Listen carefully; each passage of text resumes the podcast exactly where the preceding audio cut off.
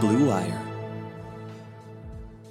Hello, everyone, and welcome to another edition of The Rebuild. I'm Henry Ettinger, back for another draft podcast, and very, very excited to welcome back a recurring guest of the show, CBS Sports draft analyst Chris Trapasso, to give his thoughts on all of the Browns draft picks. Chris, how you doing? I'm doing really good. And I think you might need to change the name of your podcast because the Browns, I think their rebuild is done, especially after this draft class. The roster to me right now is a top three roster in the AFC, along with the Bills and the Chiefs. I think they're right up there. We'll certainly get into all the picks, uh, but also I appreciate you having me on. Yeah, man. It, it, there's a there's a lot of good energy around the team, a lot of good buzz. when this podcast was started a few years ago, that was not the case. Uh, you know, we went we survived the Freddie Kitchens era, uh, and now things are uh, a lot better with Andrew Berry. and it was a an acclaimed draft class for sure, which I think eh, you know. It, eh, as a Browns fan, has been uh, few and far between for the most part. So Browns fans are definitely excited.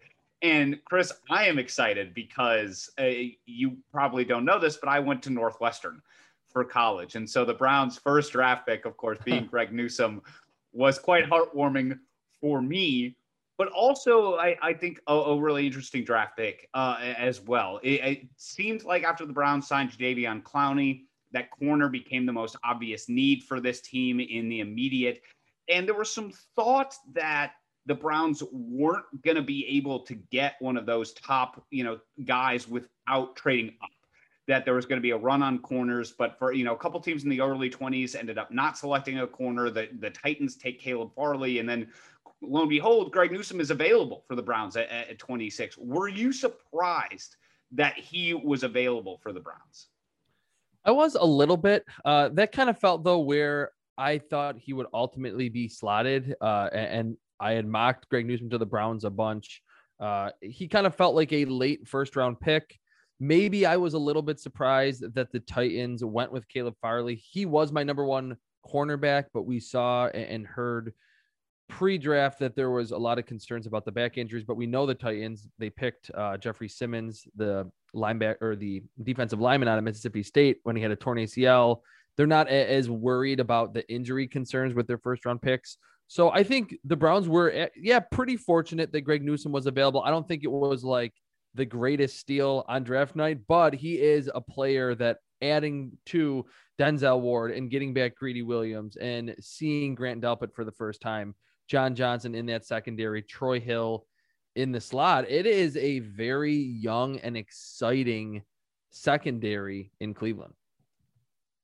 It is, and and I think Newsome's an interesting player. So we had Eric Crocker, uh, another you know Blue Wire mm-hmm. podcaster, on to talk specifically corners ahead of the draft. Once we you know we saw that that was really going to be something that the Browns were looking to address, uh, given Greedy Williams' iffy situation right now uh, on the injury side of things. And he said he thought Greg Newsome was the most underrated corner in the draft. He he called him the most scheme versatile corner. He thought he could play both zone and man. Now I think the knock on Newsome eh, that that some out there, like I saw Chris Sims say, Newsome's only a zone uh, corner, which I which I don't believe. I but he obviously played a lot of zone in Northwestern system. But but Crocker said, oh, he's so smooth in, in uh, you know in press man. I love the way he challenges receivers. Uh, you know all of that. So where you know are you more on the side uh, side of Crocker? Do you like his his press man skills? Because I think the Browns are definitely going to ask him to do some of that in addition to some zone responsibilities. Yeah, I thought that too. Uh, going into it, he was a later watch for me because it, it, took me a while to get Northwestern all 22 film, but I did get it somewhat later in the process for me. And I, I can't uh, shield myself from what I'm seeing on Twitter. And before watching Greg Newsome, I was like, oh, this is going to be strictly a zone corner that just watches the eyes of the quarterback, strikes downhill on the football. But then I watched and I was like, hey, this guy's playing press man. He's playing man coverage that then bailing into zone later in the play. Uh, so I think he showed that he can make plays in press man, in press bail, in all types of different zone coverages because, like Crocker was alluding to, he's super smooth.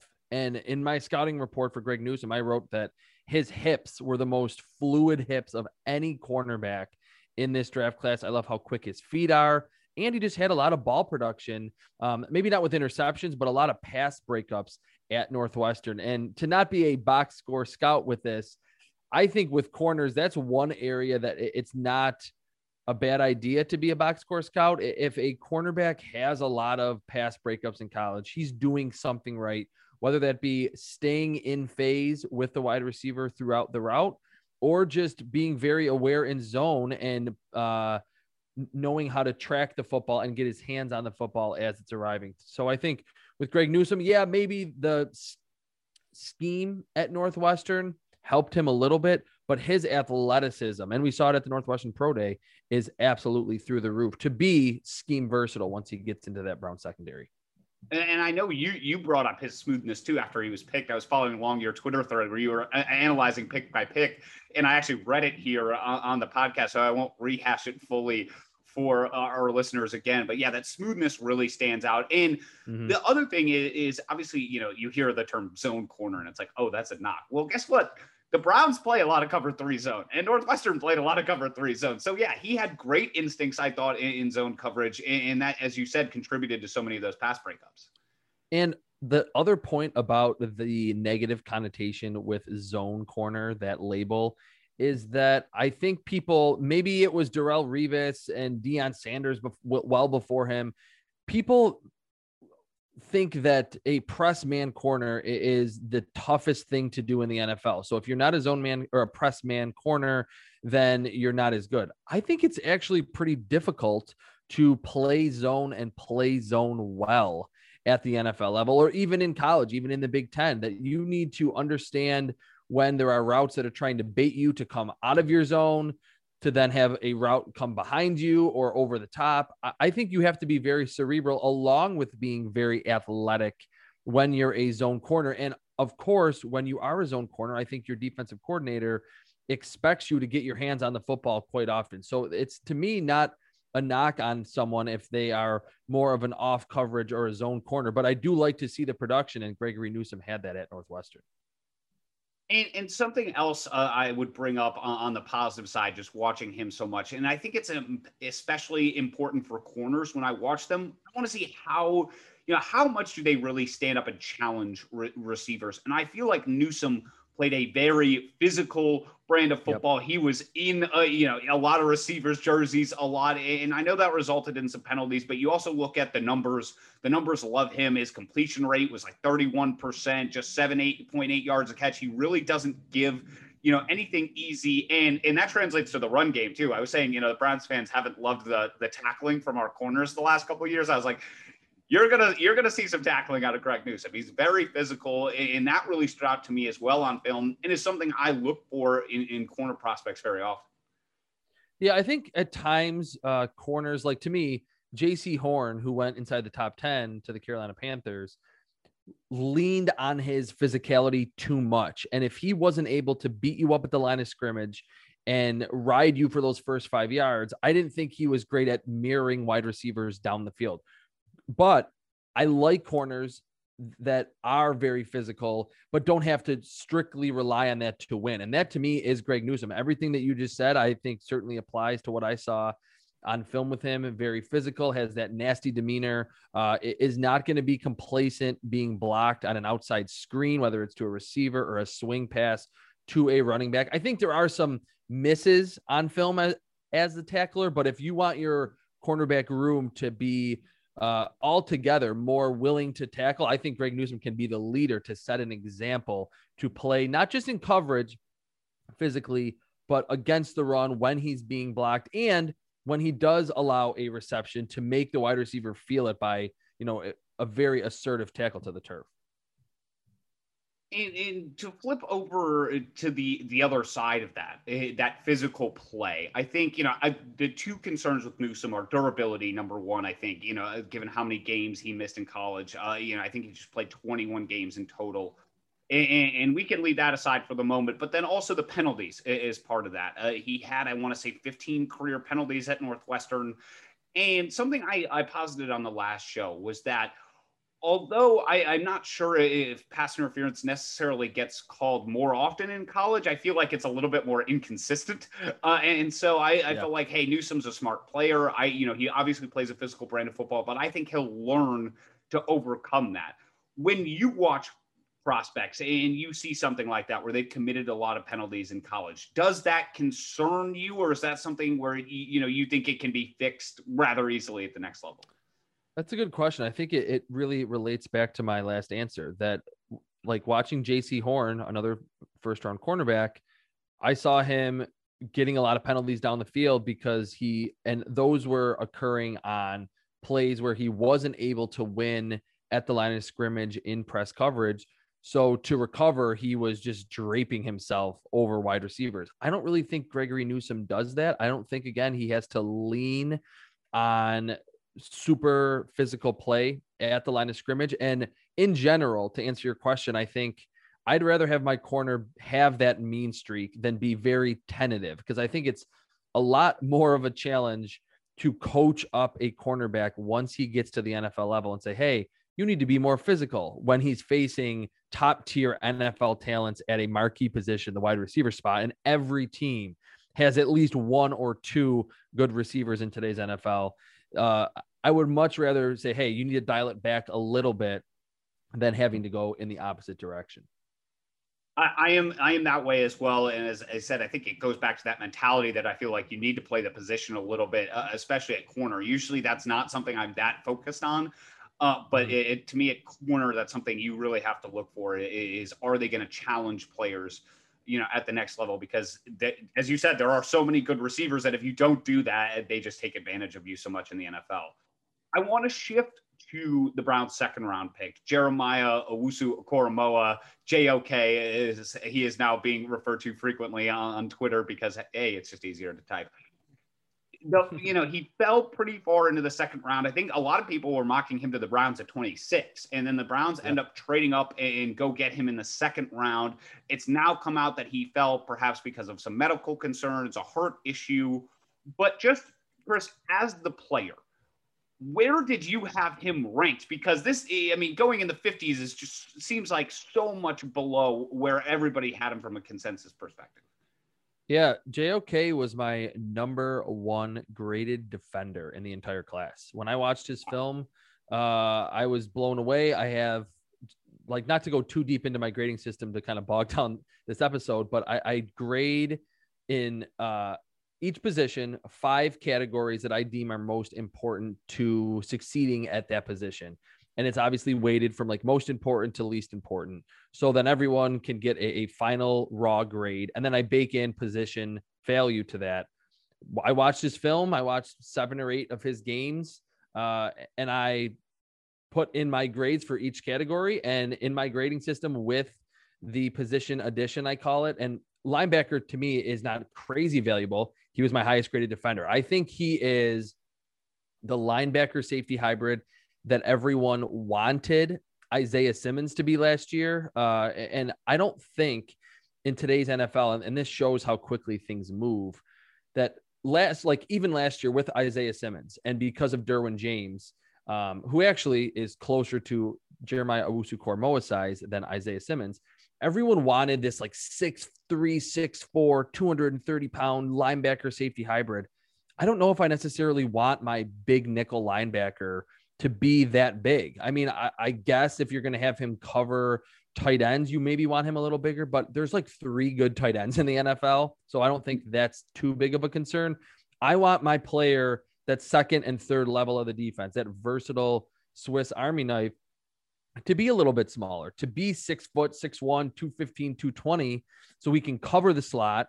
He can range down the field if he's covering a wheel route from a running back and has the speed to avoid tackles, the elusiveness to mirror running backs behind the line of scrimmage and make impact plays. Owusu Koramoah had 24 and a half tackles for loss in 25 games at Notre Dame. So he was all over the stat sheet. Uh, the suddenness, the explosion, and to me, coverage is the most important at the linebacker spot today. It's the most important thing that any of these linebackers can do.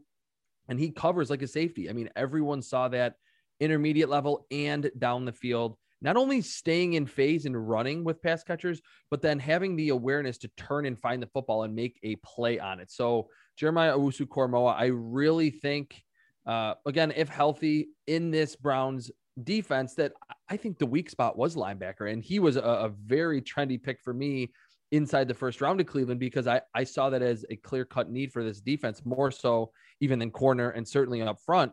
I think he can be a transcendent type player that really ushers in this new era of positionless defensive players uh, because he can really just do it all.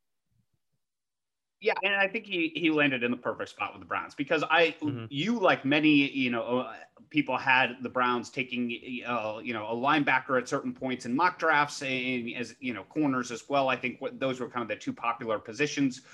I thought the Browns. I was like, I just you know a, an analytics focused front office. Uh, they haven't shown any you know, a willingness to spend on linebackers. They, you know, they signed BJ Goodson last year, Anthony Walker for a cheap deal this year. They let Joe Schobert go. I was like, are they really going to spend a first round pick at 26 on linebacker? Then, then I watched JOK's tape. He was all he was a late wash for me because uh, I, I saw some people mocking him to the Browns, and I was like, well, he's kind of a linebacker, but he's he's kind of not because you know the Browns want to play so much with five and six DBs on the field you know, in Joe Woods' system. And, and he fits in perfectly to that. I mean, you see him running down the field with Clemson receivers, with Alabama receivers, uh, you know, guys that are going at the top of this draft. And then uh, on other plays, he's lined up at defensive end. And, and then in other plays, he's lined up in the slot. And, and so you're, it is a, you know, I, I think there is some validity to the concerns about, okay, you know, he's a jack of all trades. Can he be a master, you know, in, in certain areas? But to me, the fluidity in his speed backpedaling was just something I had not seen out of somebody, you know, and I was going to say his size, but I guess his position. He's not that big. I get that. But uh, I think, you know, he's a, a, really exciting prospect, assuming, you know, health, health concerns aside. Yeah, I felt that exact same way watching him. And I'm someone, I am maybe toward the one polar end of this. I do not care that much about size when it comes to linebacker spot. Me being a Bills guy, after the Bills beat the Colts in the playoffs this past year, after the game, Darius Leonard, the star linebacker, all pro, uh, very, very good from his rookie year on, told reporters that he got his weight down to 218 because he just felt like he wasn't fast enough to cover running backs and wide receivers. And he knows how valuable coverage is in today's NFL. And this is someone that even when he entered the league in the 230s was already considered, you know, a, very fast, very fluid, freaky athlete at the linebacker spot and had been that early in his career with the Colts. So there were some things uh, when like some rumors dropped on Twitter when JOK was dropping that, oh, like he's not that fast, he's too small. I don't I don't care about size. I mean, yes, you will have some problems against really, really good running teams. But I think with Owusu Koramoah, I, I didn't see his size standing in the way of him doing whatever he wanted on the football field. I, I think people said this a lot with DeVonta Smith. Like, did you ever notice 170 pounds hurting him on the field at Alabama? And the answer to that was no. And for me, Owusu Koramoah being six foot and 215, I didn't ever see it being a huge issue where he was just being completely overwhelmed by by second level blockers. He's so quick, he can avoid them. He plays with reckless abandon. There's a lot of power to his game too. And back to an earlier point, Derwin James is six foot and 215, 220. So we're talking about guys like one's considered a safety, one's considered a linebacker, but they are doing a lot of the same things on the football field. They just play different positions.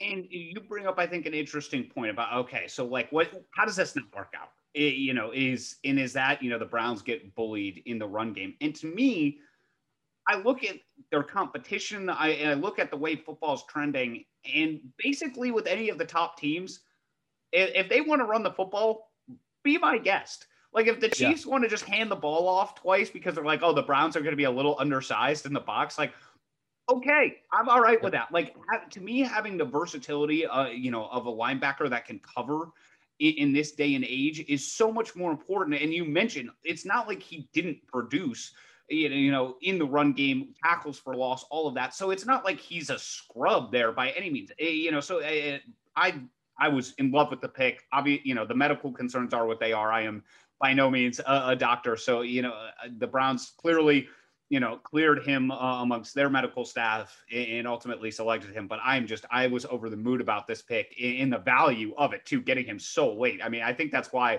you know, so many people loved the Browns draft. If you focus on the first couple picks, to end up with two guys that that were so often being mocked to you at the same pick is uh, is pretty remarkable and unusual, I would say.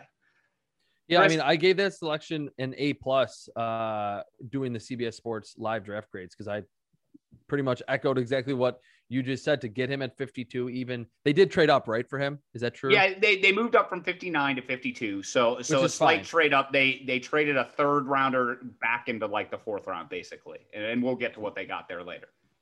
Yeah, I mean, so even trading up, they didn't. It wasn't an exorbitant price to trade up. And at that point, I think he was sticking out on their board, uh, probably more so than any other prospect. So yeah, I I think to get those two defensive players to add to a group that's actually had a lot of acquisition uh, over this offseason and has gotten a lot better. It has to be very exciting for their defensive coordinator and really just their fans and the organization as a whole. They're, they're both super athletes and no, not every super athlete becomes a good player, but most of the superstars in the NFL were really, really athletic coming into the league. And that's what the Browns got with Greg Newsome and JOK.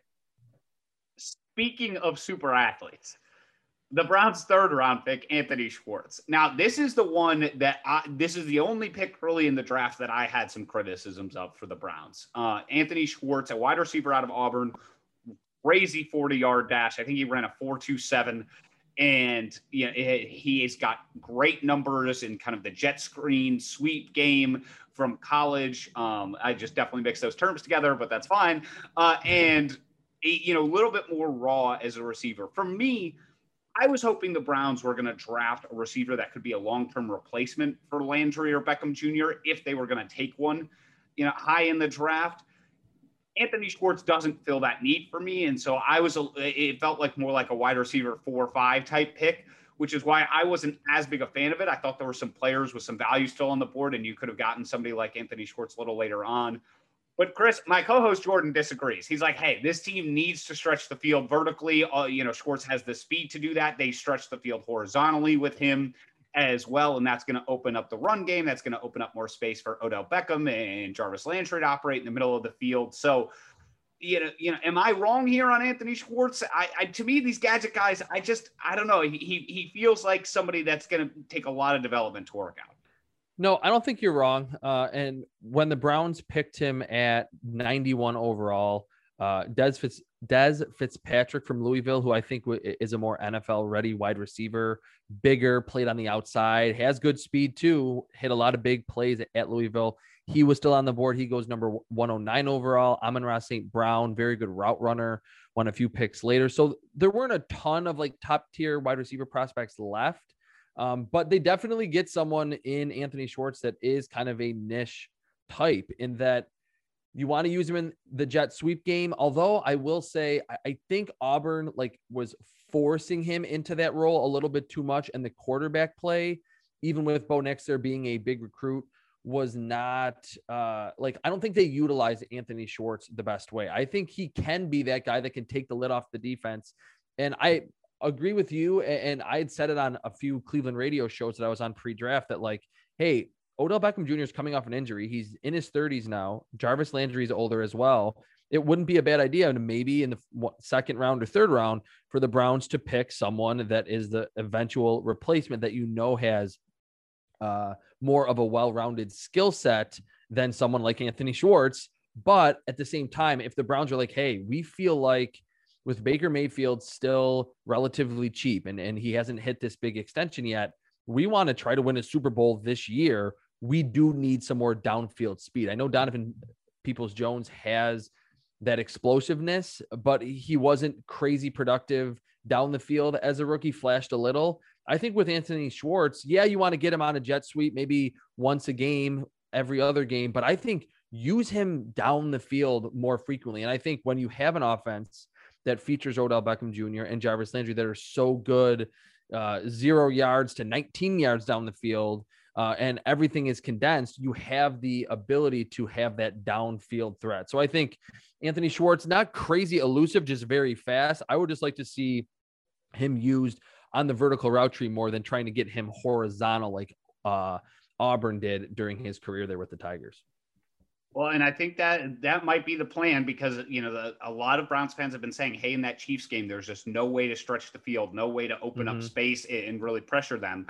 My concern is just, uh, you know, as you said, I didn't see a lot of that on film in college out of Anthony Schwartz. So hopefully, you know, that that tra- you know that speed translates ultimately to be able, you know, to do that at the NFL level. But that was just my as I said, my one concern with the pick uh, is just was it the right time? Was it the right value for a player like that?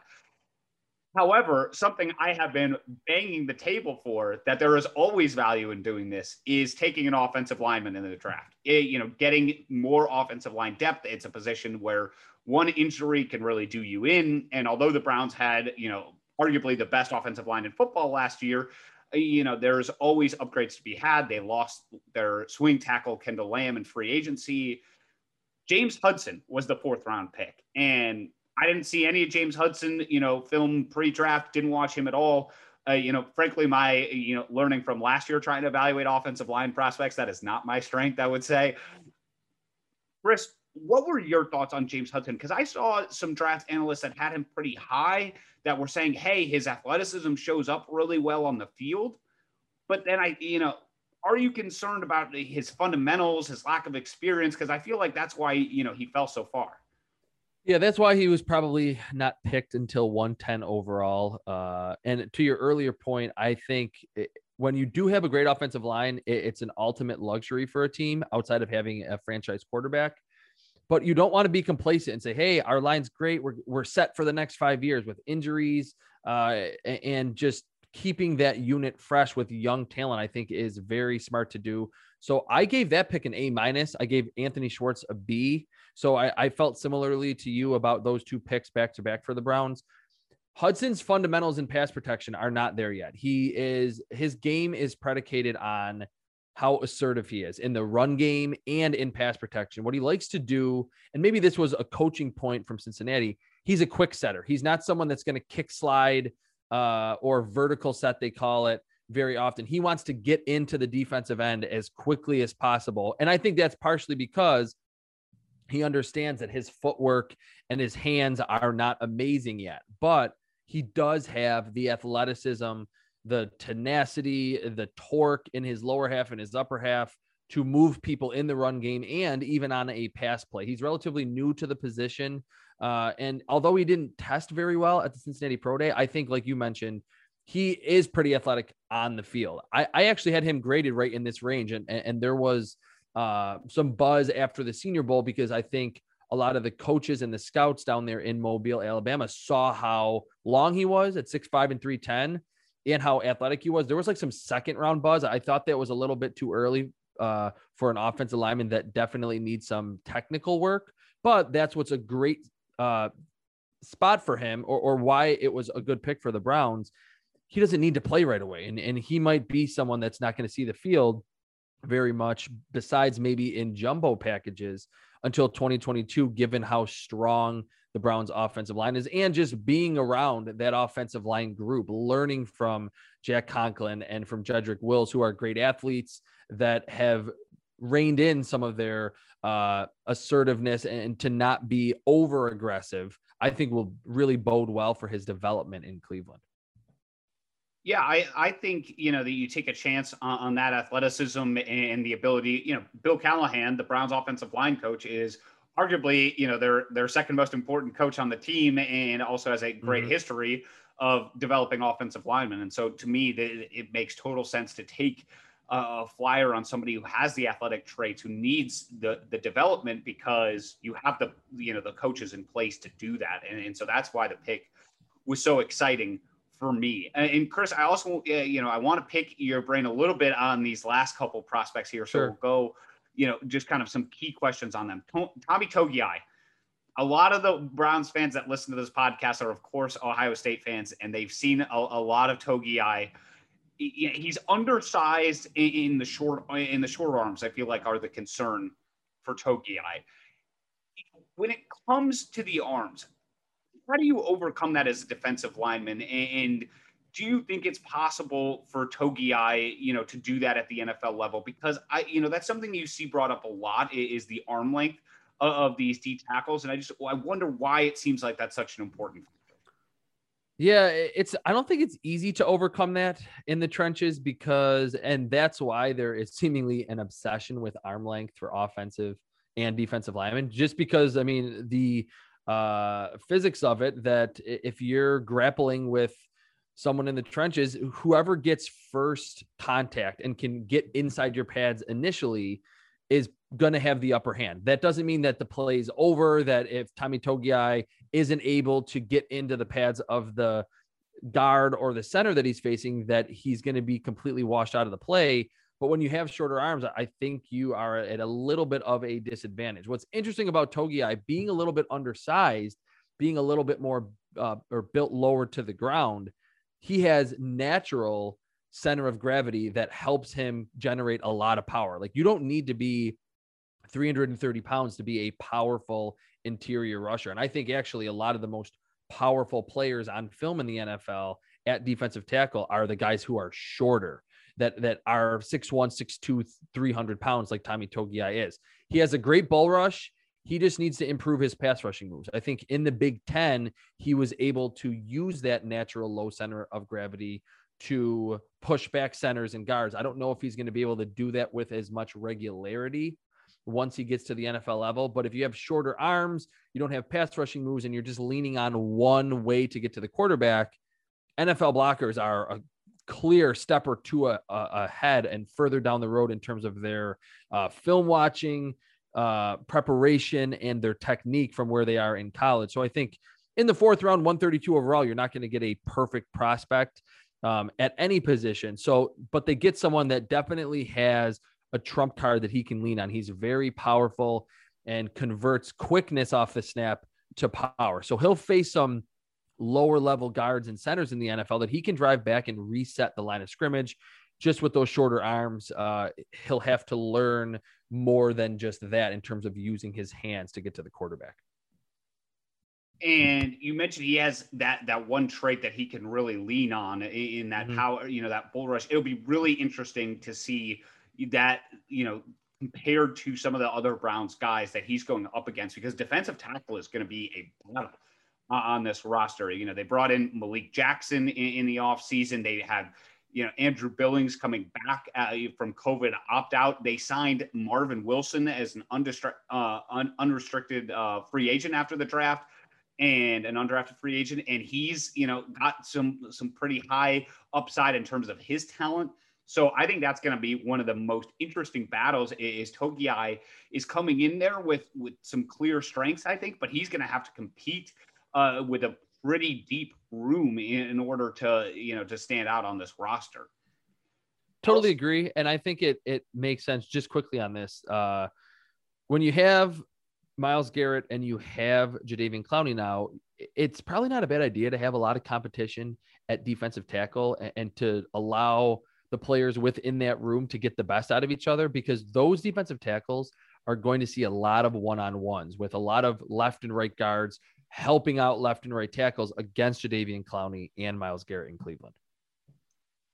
Yeah, I think you're right that it makes sense, it, especially you know they let Larry Ogunjobi go. I, I, don't think spending a lot necessarily at the position is the move going forward, which might have played into the Richardson decision as well. So, mm-hmm. yeah, and, and Togiai has that one key trait. A pick I was a little bit more confused by by, and it you know it's a not a big one. It is Tony Fields, the linebacker that the Browns took in the fifth round. When you know when you get this deep in the draft, I'm looking for something you know to get excited about and I, you know, basically everything I've read and now the limited clips that I've watched from Tony Fields, I, I don't know if really anything stands out. I know he had a lot of tackle production at West Virginia and Arizona, and there was some talk about oh he could compete and you know make the you know, a starting spot on this team given the fact that they aren't committing a lot of resources to linebacker.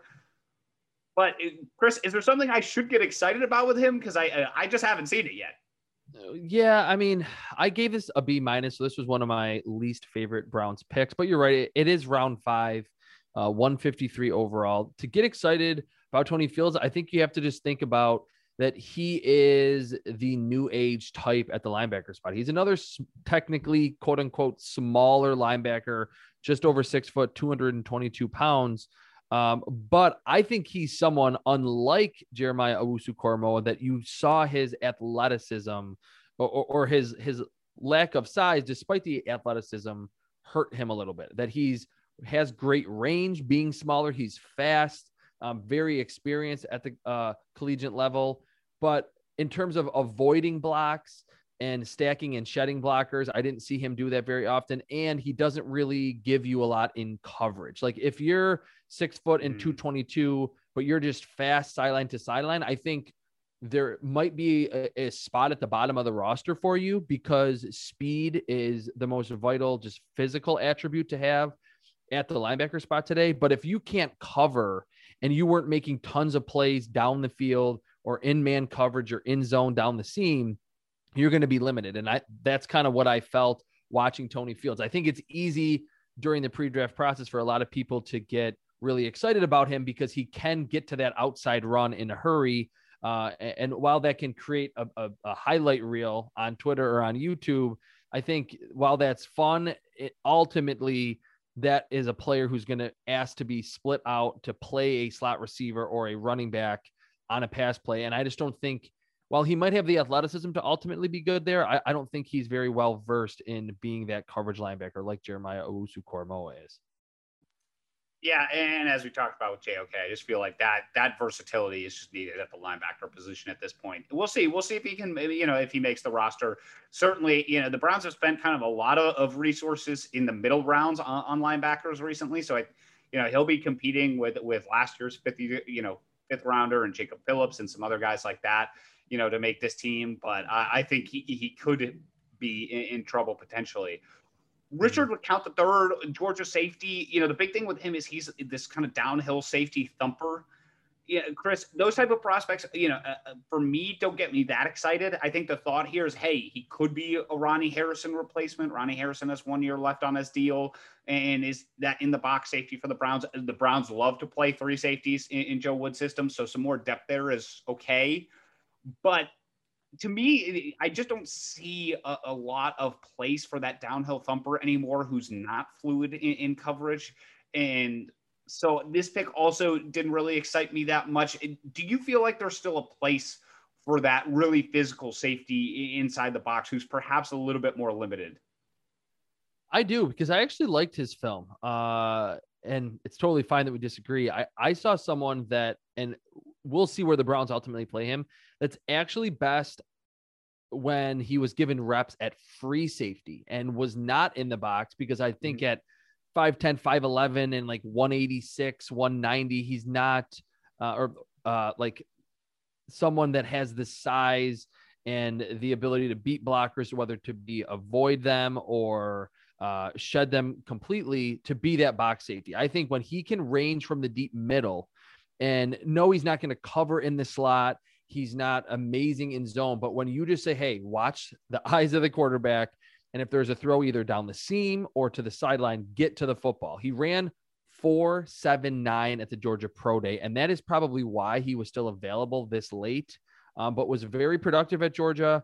Uh, 10 pass breakups and eight interceptions in his last three years with the Bulldogs. So I think if you want him to just occasionally run that alley to an outside run from the free safety spot and then let him use his instincts because I think he plays faster than four seven nine. That's actually obviously really slow for a NFL safety. I think that's where Richard LeCounte can be uh, an impactful player. Maybe it's very specialized because you don't really want him in the box like you're insinuating. But if they allow him to be that free safety, that true traditional classic free safety, I think that's where they can tap into his instincts and his range. Uh, uh, again, I think is better than what he showed at the Georgia Pro Day. And I think that's what the Browns will be counting on as well. I know I, I remember watching him play a lot of deep safety in some of their high profile matchups, uh, you know, against mm-hmm. Alabama, against Florida. I don't, yep. I, I, I haven't watched you know any a meaningful amount of uh, tape on him, so I really don't have any you know hard you know definitive commentary as far as which spot I like him in more, and that's why we have you on the show. Uh, so that I mean that appeals to me a lot more. If he can be that physical safety, but in the coverage side of things, I think that's where you get the upside uh, of of a player like that, and especially because if he's going to be a third or fourth safety, you imagine he's going to be coming on the field, uh, you know, a lot in zone situations where he's got the freedom a little bit, to, you know, his eyes on the quarterback and to see those things develop. So that that could be a, a good fit for the Browns, actually. You know, if all, all things do work out. So I'm glad you uh, you corrected me there a little bit. I like that. Uh, yeah, and then the last pick I think a lot of people have gotten really excited about is Demetric Felton out of uh, UCLA. He's almost uh, running back slot receiver hybrid. Yes. Oh, oh, maybe uh, is Duke Johnson too far to go in a comparison with him just because you know Duke Johnson played lined up so much at receiver for the Browns? No, I don't think that's really far off at all. That's actually one of the players that I kind of compared Demetric Felton to during the pre-draft process. I mean, three years playing wide receiver at UCLA was not crazy productive. I mean, in 2019, uh, he had uh, 55 catches for almost 600 yards, but he was starting to get the football a little bit more in the backfield with 86 uh, rushing attempts, and then they completely transitioned him to running back in 2020, averaged 5.1 yards per carry, caught 22 passes. He has legitimate slot receiver route running capabilities. I mean, playing as a slot receiver for his first three years, that should come as no surprise. And we've heard so much about during this pre draft process about Najee Harris and Travis Etienne, and that to get the most value out of the running back spot, you need to be a good receiver. A lot of that, I think, especially with Etienne saying that he's such a good receiver, people think, oh, he has good hands, he can catch a pass on a screen or just a swing route to the outside. Demetric Felton can literally run routes and can lose cornerbacks down the field. I thought at the Senior Bowl, watching those practices, he did a great job showing hip fakes and head fakes and uh, doing everything that he needed to do to create separation. So, and it's funny that they pick him here in the sixth round. After I believe the first round of the draft, I had to do a second and third round mock draft, like super late at night on Thursday night. And I, even in the third round, I was like, hey, maybe the Browns could use someone like Demetric Felton or Kenny Gainwell, the two smaller running backs uh, that really brought route running capabilities to the field. They pick him much later. I had him actually graded around this range on day three because I think he's he's very small. He's not going to win very often as a running back between the tackles, but you know that you can get quality production and value out of a pass catching running back in Kareem Hunt to have someone that if Kareem Hunt goes down, uh, that can still be a weapon in the receiving game and even slightly a little different than Kareem Hunt that can run routes from the slot or even split out on the perimeter. I think that's just a great roll of the dice at 211 overall. It's kind of similar to the James Hudson selection. You have a great offensive line, add to that offensive line, you have a great to me, the best running back tandem in the NFL, add another player that can give another element to this offense. And I think Demetric Felton at 211 overall can do that. Yeah, and you know, comparing him versus Anthony Schwartz is just these these receive uh, you know these players that almost are like gadgety a little bit in terms of their their mm-hmm. strengths. The reason I like him here is just he, he's such a value kind of this late. You've obviously got the you know Nick Chubb and Kareem Hunt in place as the guys that are going to be you know your consistent backfield production. And then I watch his tape, and a couple things stand out to me. Number one, I love that he plays special teams because that's probably how he's going to make this roster at first. And then secondly, he, the ability, and, and I think it comes from special teams. When I was just watching, you know, highlights of his, it seems like he makes something out of nothing a lot. Like he's yeah. he's like kind of in like amongst the trees, and all of a sudden he's just like five yards further up the field than you thought. And that's something that always stands out to me is yeah, he's small. As you said, he's really not a traditional running back in terms of somebody that, that can run between the tackles, but he seems like he navigates the field space really well. And to me, that those are just those little indicators of, hey, this guy might he might have some explosive capabilities, you know, with that with those instincts in the NFL because I feel like that the open field stuff gets reduced a little bit sometimes, but you can still get those extra five yards, those extra 10 yards are really important. Yeah, and I think with the Browns' last two picks, Richard LeCounte and Demetric Felton, there's a theme there that neither of them tested very well and really up to the expectations that most people had for them, but they both truly play faster and more athletically on the field than they do clearly in shorts. Like I did not see Demetric Felton being a four five nine guy with a 31 and a half inch vertical, a broad jump in the 23rd percentile among running backs, a bad three cone, a really bad short shuttle. He looks like someone that's pretty elusive, very, very light on his feet. I think for being 5'9 and 190 pounds, he has pretty good contact balance and he can spin out from some weaker arm tackle attempts. So I agree with you. And, and I think his awareness of space and vision comes from that experience at wide receiver, where it's very important to understand spacing between you and your teammates running routes, and the fact that he did return some kicks during his career at UCLA. So he truly, I, I know it's kind of a buzzword that has never really materialized for many players. He's truly an offensive weapon. You can hand him the football a few times. You can get him a jet sweep. You can throw him a screen. You can have him run a drag route it just adds another layer that this Browns offense doesn't really have. That Jarvis Landry is your slot possession guy. Odell Beckham is your number one wide receiver. Nick Chubb is great between the tackles. Kareem Hunt's kind of your screen and outside perimeter running back. With Demetric Felton, you can just plug him in and get him four or five touches a game. And even if he, not every game is producing at a high level, but every once in a while hits a 20 or a 30 yard gain, regardless of how you get him the football, then you've made a really nice selection again at 211 overall.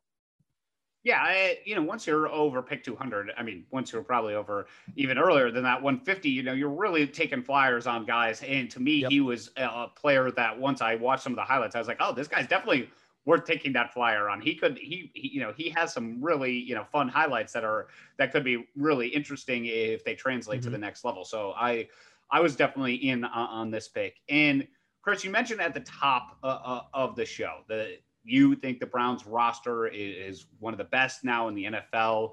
There, you know, the grades on the Browns draft were all very high.